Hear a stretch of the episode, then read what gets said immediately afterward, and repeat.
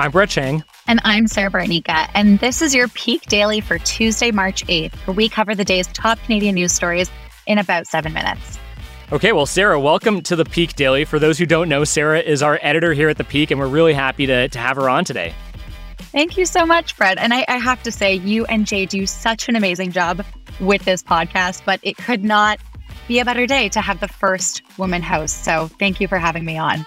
And you know what? It couldn't be a better day to have our first female host on. It is International Women's Day. And Sarah, are you doing anything to celebrate? I mean, truthfully, I just think it's a great day to spotlight women, which is what I hope these stories accomplish. And I may or may not indulge in some Prosecco that they're serving at our WeWork this morning.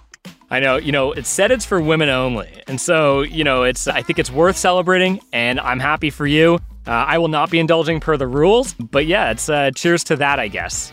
Yeah, I'll, I'll sneak you one, Brett. Don't worry. But yep, let's get Thank into you. our stories for today. So, Brett, what do we have for our Peak Pals today? For our first story, the role of women in Ukraine's defense. For our second story, Iceland takes all in gender parity numbers. And for our third story, Canada's plan for childcare. So, for our first story, we're looking at the role of women in Ukraine's defense. Brett, this is a pretty timely story. Can you walk the Peak Pals through the role of women in Ukraine's military?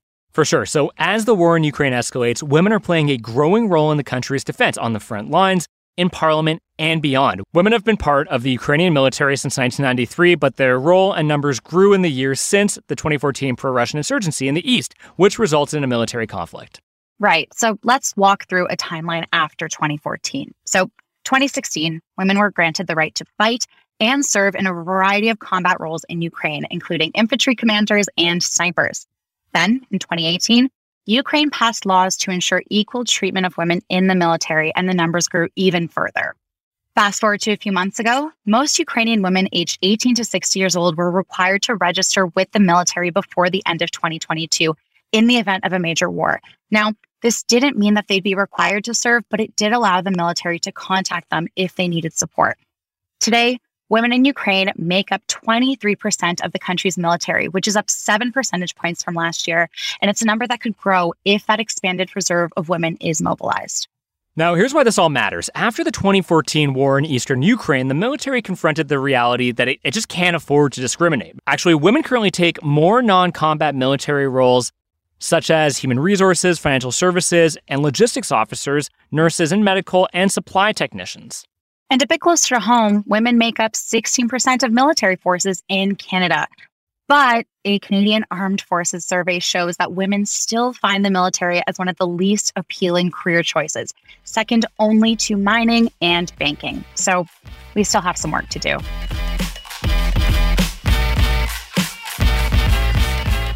Taking it to our second story, Iceland takes all in gender parity numbers.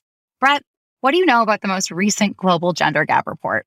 Well, I don't know much, Sarah, but what I do know is that the World Economic Forum puts together the Global Gender Pay Gap Report, and that shows that it will take the US and Canada, believe it or not, 61 and a half years to close the gender gap. Now, the report benchmarks 156 countries across economic participation and opportunity, educational attainment, health and survival, and political empowerment. Now, for the 12th year, Iceland is the most gender equal country in the world, followed by Finland, Norway, New Zealand, and Sweden. There is some good news here, though, Brett. Canada actually does one thing really, really well, and that's education for women. We have one of the highest university enrollment rates. So that gap is now closed, actually, when it comes to educational attainment. And the health and survival gap is almost closed. So Another good part about that is that we're seeing much of this year's overall progress being attributed to improvements in the political empowerment subindex, even though Canada still joins the 17 countries in which women have been empowered collectively for less than one year in the last 50. So, Sarah, what's next? Pay parity is a big one, Brett. It's because the social benefits of supporting women through to that goal are significant.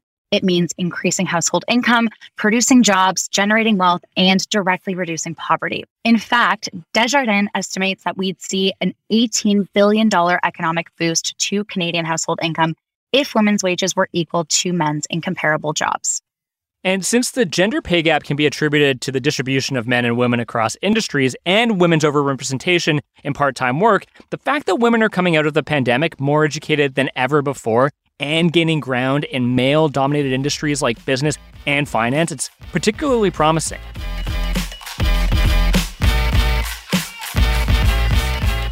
And that takes us to our final story. The federal government pitched its $27 billion child care plan as a way to save families money and make it easier for parents to stay in the workforce while raising kids. Now, this is something that would benefit mothers in particular. Now, Sarah, with all the provinces and territories except for Ontario signed onto the plan, we wanted to know what will national child care mean for Canada? Well, Brett, it's probably worth starting with a refresher for the Peak Pals. Canada's current childcare system varies from province to province, but in general, childcare is provided by private, for profit, and nonprofit organizations.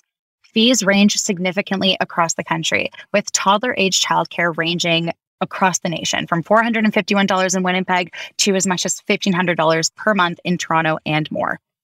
And interestingly enough, Quebec is actually the exception. So, roughly one third of childcare in that province is delivered through not for profit childcare centers that are directly funded by the government and cost, again, believe it or not, $8.50 per day. Now, the fees charged by most other childcare providers are tightly regulated, though unregulated private centers also do exist. As a consequence, Quebecers pay significantly less on average for childcare than Canadians elsewhere. Yeah, Quebec's the North Star here, Brad our country's new childcare program is informed by this model.